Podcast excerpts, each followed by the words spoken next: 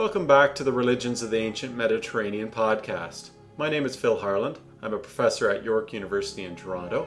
And in this series of the podcast, we're looking at Paul and his communities. We're looking at the earliest Christian communities that we know anything about. In this podcast, we're looking at the history of early Christianity from a historical perspective rather than a theological one. And this goes for how we approach Paul as well.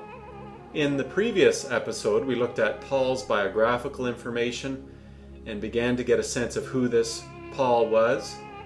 Now we move on to the actual letters that Paul wrote. This is the first of two episodes that concentrate on Christians at Thessalonica, in Macedonia, north of Greece. Episode 2 considers the situation faced by these Christians in the mid 1st century CE. Episode 3 will be considering Paul's response to the situation that these Christians were facing. First Thessalonians itself, this letter that Paul wrote to the Christians at Thessalonica, is very important precisely because it is our earliest evidence for Christianity at all. So enjoy finding out some more about the earliest Christians living in the Roman Empire. Last week's discussion, we were introducing Paul and introducing the question how can we approach the study of Paul? The main proposal I made to you would be that we integrate social historical, rhetorical, epistolary approaches and take all of these methods together. And I developed what I called the situation and response method. So you have that series of questions regarding the situation at a particular locale, and then a series of questions regarding how Paul responds to it. This is a, the perfect sort of approach to a letter because they're situational. The real letters, Paul's letters, written to real people. We'll also do, be doing comparison. Once we get into more and more letters, we'll be able to look back and say, okay, now that we know how Paul relates to the Christians at Thessalonica, and now we know what was going on at Thessalonica, how does that compare to what is going on among the Christians in, in Corinth? And, and Paul's response to them? What sort of nuances are there? How do we compare these things? Is Christianity the same at every locale? Etc. Does Paul respond similarly everywhere, or does he have a different sort of tack on things, depending on who he's writing to? There's a couple things that I'll be making as my central points today, and really they'll be continuing points throughout the whole discussion of Paul. On the one hand, in a letter like 1 Thessalonians, we have a cl- clear insight into the complexity of this figure, Paul. And by complexity, I mean the fact that he's a Judean who writes in Greek, who is trained in Greco Roman rhetoric, and who also, in many ways, can be understood as a figure in the context of intellectual life in the Greco Roman world. So there's a mixture of cultural backgrounds that we've already referred to in Paul that already come to the fore in 1 Thessalonians.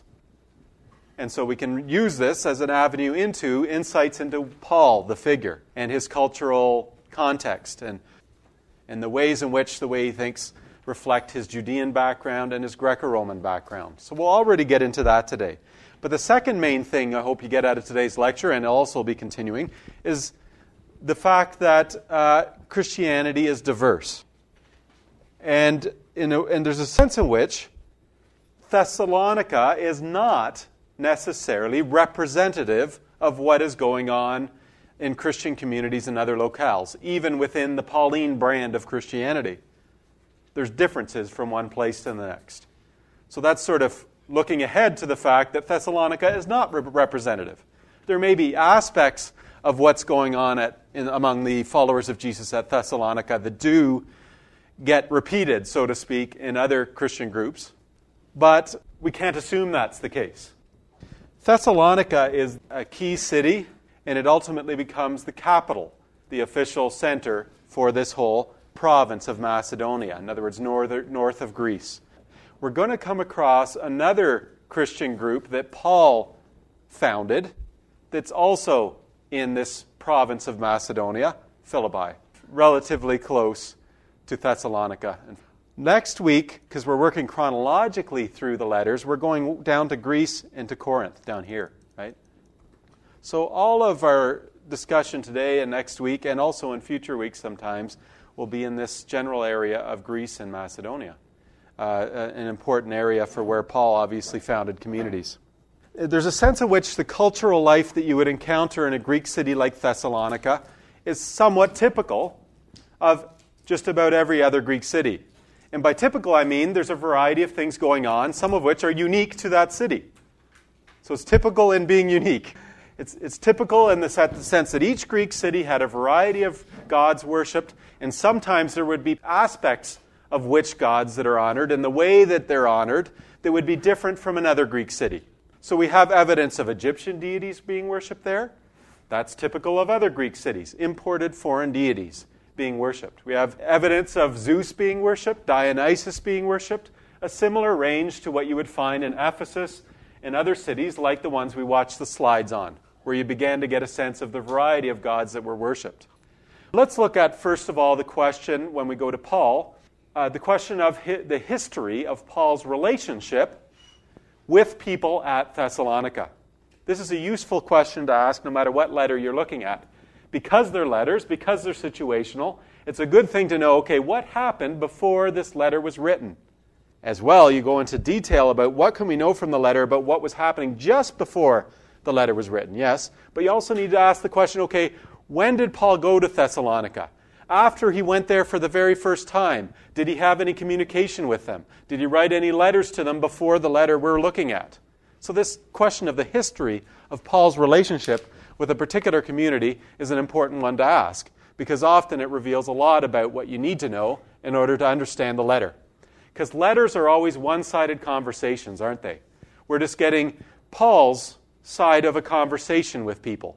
In an ongoing way, reading the passages in Acts of the Apostles that relate to the different cities that are referenced in Paul's letters. However, we need to be careful about how we use Acts of the Apostles. We can't use it as a, a, a, our first source for understanding Paul or what happened. We need to look at his own first letter. Let me point to you to some key evidence on this. First of all, he went there in the first place, right? There's evidence in Paul's first letter to the Thessalonians that Paul himself had gone there and had taught them something. Paul has this one sentence in which he summarizes what seems to be the central message he taught when he went to Thessalonica, and probably the central message he taught when he first went to any of these other locales. 1 Thessalonians, the first chapter, verses 9 and 10. So Paul opens his letter in a typical Greek letter style, saying who he is and who he's writing to. He then gives thanks and gives mentions prayers to the gods, God in this case, right? Just like you would expect in any Greek letter. He then starts talking about his positive relationship with the Thessalonians and how wonderful they are, and how he wants to say how they're good examples to everyone else. Then, in the midst of this sort of context, Paul incidentally summarizes in one statement what he is praising about them, namely that they've accepted his main message. And this is what it is. Take a look at verses 9 and 10. For they themselves, followers of Jesus in the rest of Macedonia and Achaia, they themselves report concerning us what a welcome we had among you, and how you turned to God from idols. Paul teaches Jewish monotheism. When he goes to a Greek city and managed to get a few people to listen to him, Gentiles in this case, we'll soon see, he teaches that they need to turn to God from idols. The message is turn from worshiping your Greek and Roman gods to worshiping this Jewish God. That's the main message he gives when Paul goes to cities of the Mediterranean world. Look at this next little element that is also central to what he teaches. And to wait for his son from heaven. He teaches that that one Jewish God had a son, and that that son is somewhere else, where God is. People who are supposed to adopt the worship of the Jewish God and who are supposed to believe that that Jewish God has a son are supposed to wait for that son. Paul also says more about this Son, right? Whom he raised from the dead. Jesus, who delivers us from the wrath to come. So, worship the Jewish God. That Jewish God has one Son that is going to come from heaven. That Son had previously been raised from the dead by God, according to Paul. And that same Son is identified for you right here Jesus. And that Son is supposed to deliver the people who worship the Jewish God from some sort of wrath. This is a very clear apocalyptic statement here, telling you that Paul is an apocalyptic Judean. Not all Jews were apocalyptic, but he is one of them. So there you have it. That seems to be what Paul first taught when he first went through Thessalonica on his first occasion for passing through. In this case, but not in all cases of communities Paul founds, he's actually quite proud of what happens after he leaves in terms of the people continuing to, to think along the lines of what Paul wants them to think. There's a little bit more evidence of what has happened before Paul wrote this letter, though. In chapter 3, he incidentally mentions something else that has happened before he's written this letter. Therefore, when we could bear it no longer, we were willing to be left behind at Athens alone. So he's talking about some of his later journeys. After he's been in Thessalonica, he's in Athens, down in Greece. And we sent Timothy, our brother, and God's servant in the good news of Christ, to establish you in your faith and to exhort you, that no one be moved by these afflictions. So, Timothy is a partner of Paul. And after Paul has gone through on his first visit and traveled down into Greece and now is in Athens, he's worried about the Christians at Thessalonica in some way. And he sends his pal Timothy to go and find out how things are going. This seems to be the main source of the information Paul uses to write this letter. Otherwise, how would he know what was going on in Thessalonica after he's left? Paul writes and addresses those difficulties and tries to, what he sees as help the Christians at Thessalonica through those difficulties. That's the bare bones of what we know about the history of Paul's relationship with the Christians at Thessalonica. First Thessalonians is our earliest evidence for Christianity at all. Most scholars date it to the early 50s, but this is the first glimpse we get of anything to do with this Jesus movement. Before we get into the situation more fully, the situation among the Christians that are at Thessalonica, I want to say something about the problem of reconstructing such a situation. There are difficulties in doing this, in trying to reconstruct the situation that led Paul to write a letter, because all we've got are Paul's letters. There's a bit of circular activity going on here and using the letter in order to reconstruct the situation, and then using the letter in order to find out the response to, to the situation, right? So we need to remain attentive to that difficulty. But it's the only thing we've got. We're only hearing one side of a conversation, is something I mentioned today. A letter is a conversation you would have talked to the people, but instead you write from a distance. And we're only having that one side of the conversation. Makes it difficult to reconstruct the other side of the conversation remaining aware of those difficulties, we can nonetheless try our hardest to see what we can know about the situation within a, a group of Jesus followers like at Thessalonica. First of all, the composition of the followers of Jesus at Thessalonica. There's two different issues that you can concentrate on when you're asking who are these Christians? Who are these followers of Jesus at a particular locale? One factor is their ethnic status. Who are they ethnically speaking? The other is their social or economic status. Who are they on the social ladder of the Roman Empire? These two questions are useful to ask in, with, for each of the different communities we'll look at. And we'll get different answers. And we'll begin to see the social profile and the ethnic profile of the earliest Christian groups by asking those questions. The common old theory is wrong. And that old theory is that all of early Christianity was a lower class movement. Instead, what we'll begin to see, and today we'll just start with Thessalonica and see what's going on there, but when we get to the variety of different places, we'll begin to see a spectrum of possibilities in the social makeup and the ethnic makeup of followers of Jesus in different locales. From what I've said so far, there's already an indicator of their ethnic status, at least a general one. Not that we know whether they're formerly from Syria or whether they're formerly from Corinth and now they're settled. We don't know the details of their ethnic background, but we know something generally about them. Are they Judeans or are they not Judeans? What have we said so far already today in my discussion that might indicate to you, or from your reading of 1 Thessalonians, they would point to what ethnic identity they are. Are they Judeans, Jews, or are they non Judeans?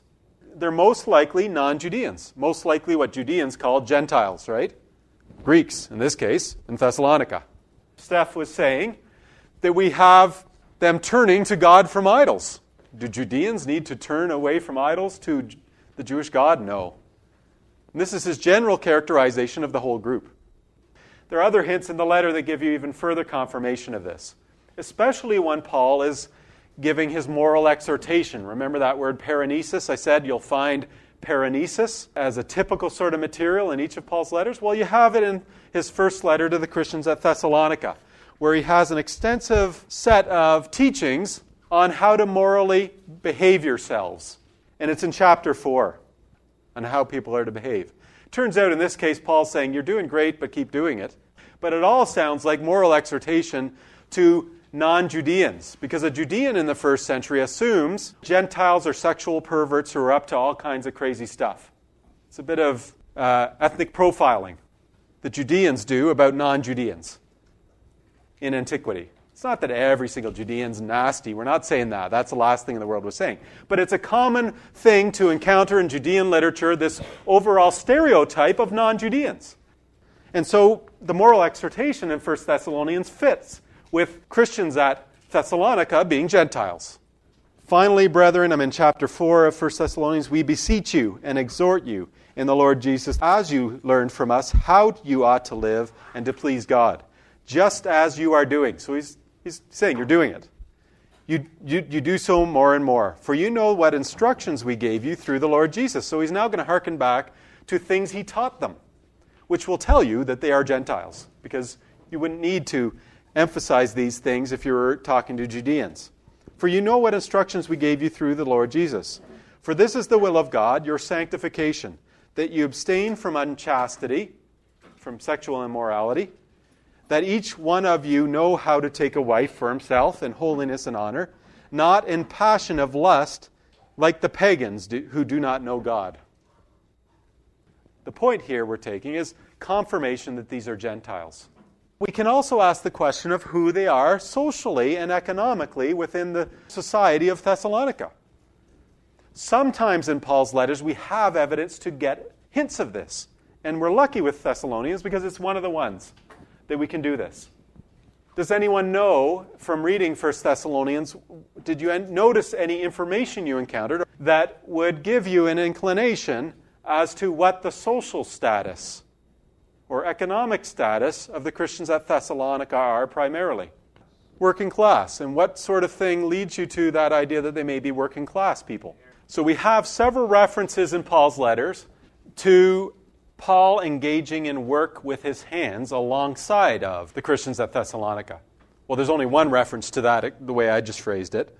But there are other confirmations that this is uh, the situation, that most of the Christians at Thessalonica are hand workers, are craftsmen of some sort. Things like chapter 2 of Christ, uh, Paul's first letter to the Christians at Thessalonica, chapter 2, verses 9 to 10 especially, is, is a key passage. Look what Paul says to them when he's writing. For you remember our labor and toil, brothers. We worked night and day, that we might not be any burden to you, while we preach to you the gospel of God. So, in this phrase, we have Paul referring to the fact of working in order to actually raise money so that he wouldn't need to burden the Thessalonian Christians. In other words, that the Christians at Thessalonica wouldn't have to financially support Paul in his activities. And Paul, will see, continues on this idea of self support and working with his own hands. And we've got to place that within a broader context in the Greco Roman world, and we will soon. What we're pointing out now is this idea of working with his hands, which he's telling us, to support himself financially. But look at the phrasing. While we preach to you the good message of God. It almost sounds like, and this is what some scholars have really pointed out recently, and only in recent decades, it sounds like Paul is in the workshop teaching some non Judeans about the Jewish God and about the Son the Jewish God has and that you need to wait for that son, and that there's a wrath to come. All those things we had in that opening chapter. That's going on in the workshop setting, it seems. Or maybe in a, in a section of the city where there's a series of workshops where craftsmen sell their wares and where craftsmen are creating their wares. And that this is the setting in which he's encountering non Judeans in Thessalonica and teaching them these things. And it turns out, therefore, that at Thessalonica, but this isn't the case at every place he goes, that the Christians are primarily of the lower working classes.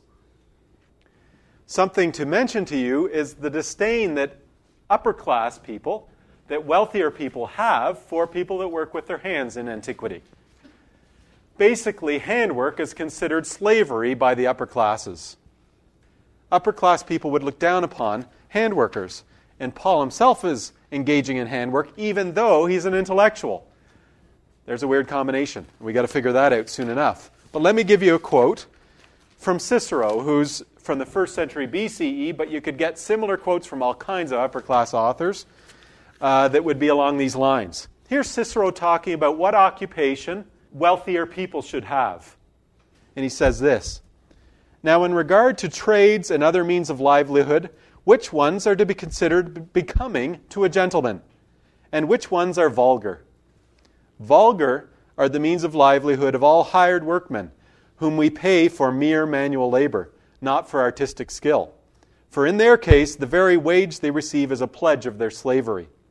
And all mechanics, all people that work with their hands, are engaged in vulgar trades. For no workshop can have anything free or liberal about it. Least respectable of all are all those trades which cater for sensual pleasures fishmongers, fish dealers, butchers, cooks, and poulterers, and fishermen. As Terence says, but of all the occupations by which gain is secured, none is better than agriculture, none more profitable, none more delightful, none more becoming to a free man. What does, what does Cicero mean by agriculture? Does he mean oh, it's not good to be in a workshop, but it's fine to go work with your hands in the fields? No, he's not talking about that. The gentleman is to own land that other people work for him. This is the most common perception you'll see among intellectuals and writers in antiquity about occupations and how to look at them. The upper class people are supposed to own land and let other people work it. There are some oddballs among intellectuals that go against the grain. Paul is one of them another guy named Musonius Rufus, a philosopher, a Stoic philosopher, maybe another one from the first century. So there are people going against the grain.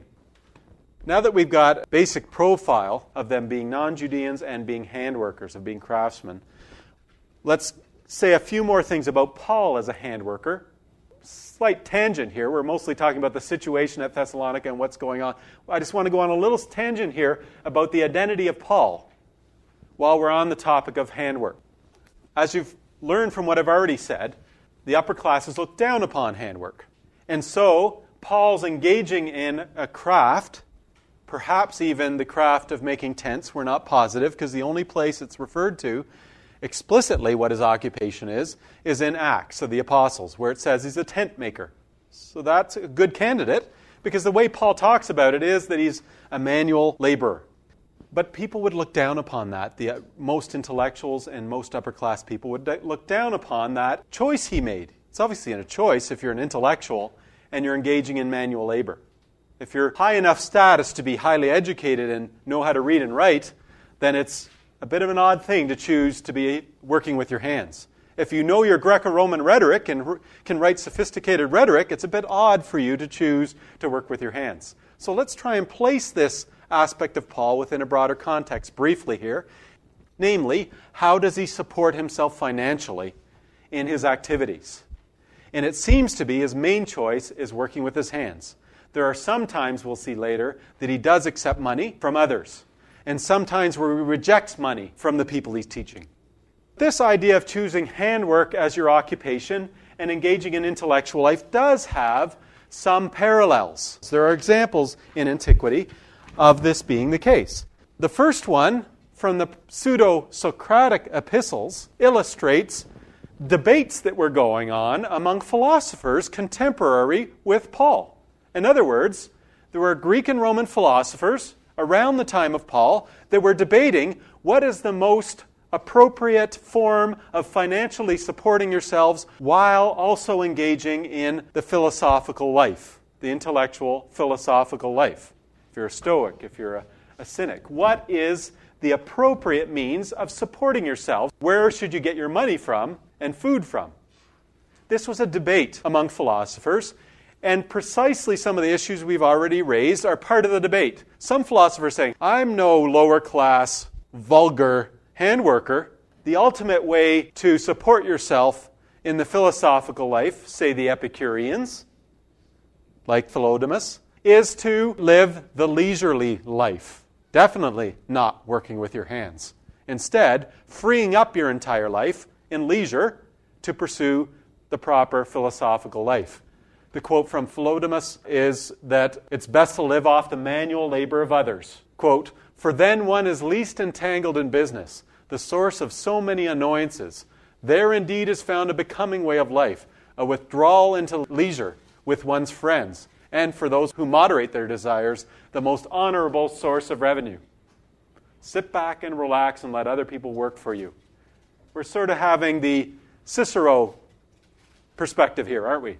The typical upper class perspective being reflected in these, among these philosophers, Epicureans.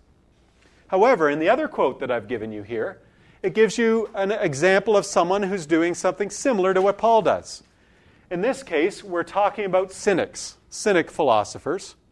And the pseudo-Socratic epistles are written in the second century CE, but they reflect material from earlier times and debates from earlier times. And here there's talk of a guy, a cynic of the past, known as Simon the shoemaker. He's a cynic philosopher, and he's a shoemaker. And it praises Simon the shoemaker, this particular writing. So obviously, it's on that side of the debate among philosophers, saying that the best way to support yourself financially is by working with your own hands. And the point they always stress is being self sufficient. Paul stresses this too. The idea of working with your own hands so that you're not dependent on people and so that you don't have to answer to anyone. Self sufficient, they don't have to tell you how to teach because they're not giving you money, you don't have to answer to them. This seems to be the main idea behind working with your own hands among the philosophers who, who mention it self sufficiency. And here it says, praises Simon the shoemaker since he continues to devote himself to the teachings of Socrates and uses neither his poverty nor his trade as a pretext for not doing philosophy, as certain others do who do not want to understand fully or to admire Socrates' teachings and their contents. It's part of an ongoing debate among Greek philosophers, Greek and Roman philosophers. So, in a sense, Paul's uh, issue of how to support himself financially and the answer he gives I'm going to work with my own hands and be self sufficient. Sometimes he does accept money, by the way, but we'll see where that is later.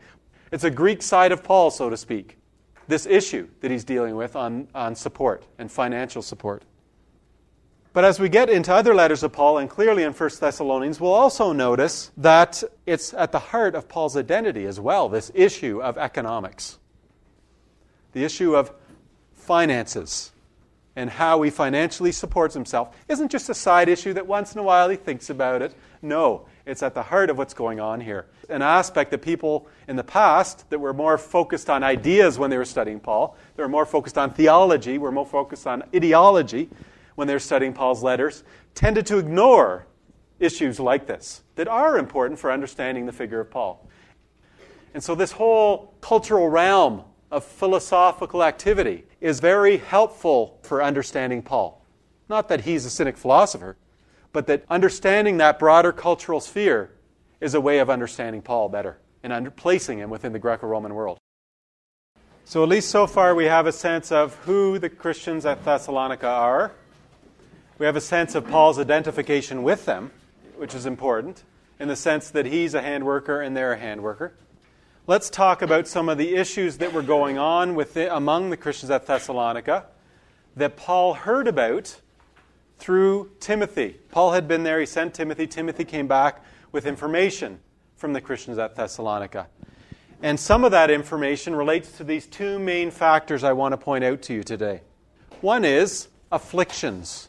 My translation gives me afflictions. Mine's the New Revised Standard Version, but could someone turn to chapter 3 of 1 Thessalonians if you have the New Revised Standard Version? Chapter 3, verse 3 that no one be moved by these afflictions, is what I have in my translation. What do you guys have in yours? Persecutions. Okay.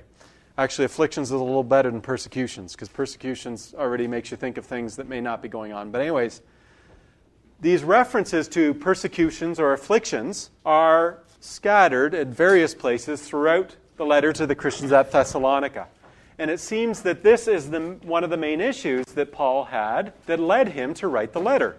Namely, that the Christians were faced with afflictions. And there's one passage that unpacks it a tiny bit, enough that we can begin to know what it is. And it's going to be something familiar to you. Take a look at chapter 2, verses 14 to 16. There's several other places where afflictions and suffering or persecutions are mentioned in 1 Thessalonians, but this is one of the key ones that allows us to say, what were they? For you, brothers, became imitators of the assemblies of God in Christ Jesus which are in Judea. For you suffered the same things from your own countrymen, from Thessalonians, as they did from Judeans.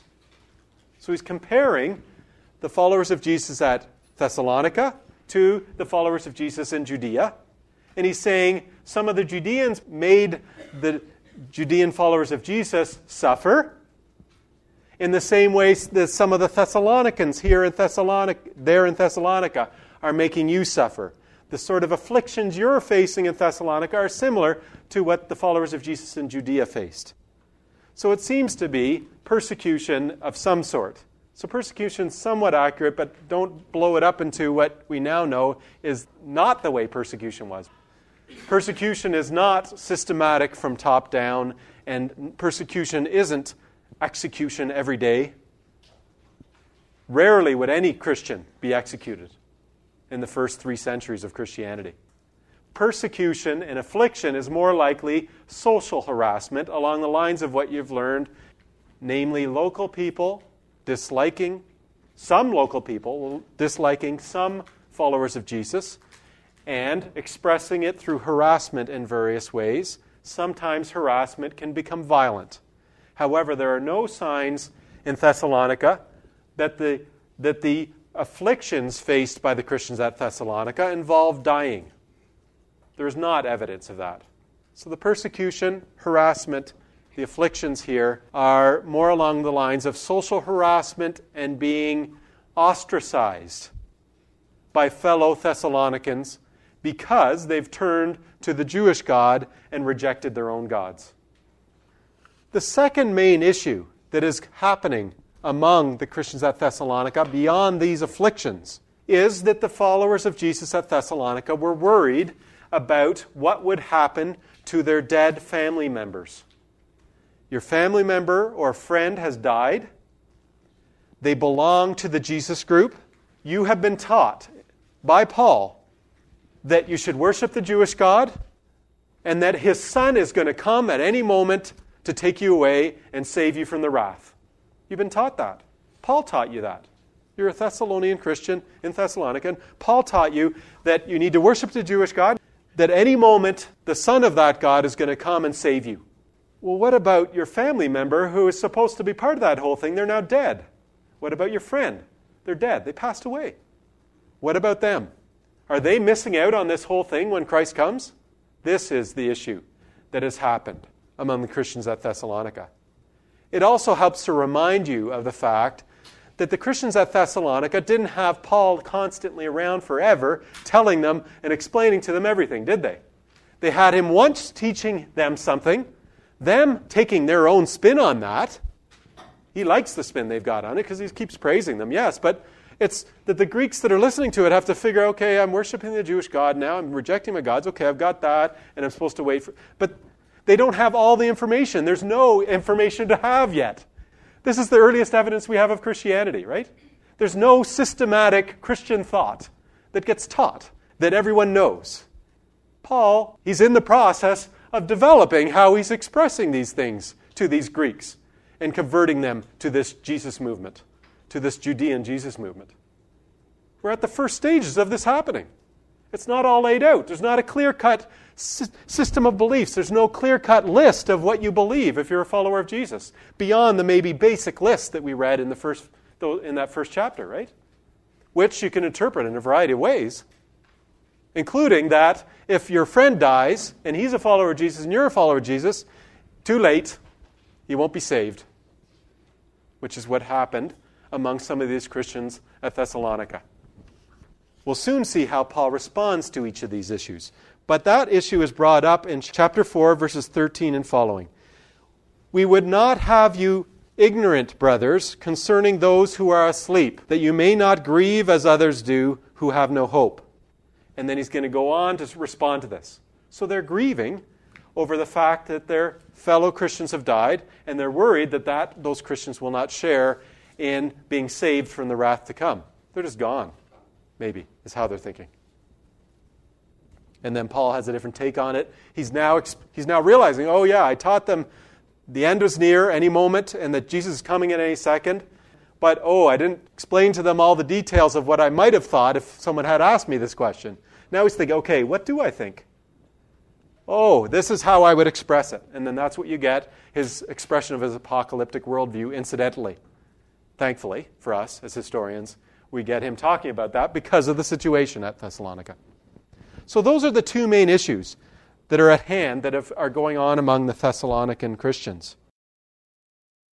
That concludes this episode. I hope you'll come again. In the meantime, you can browse my website at philipharland.com. I like early Christianity.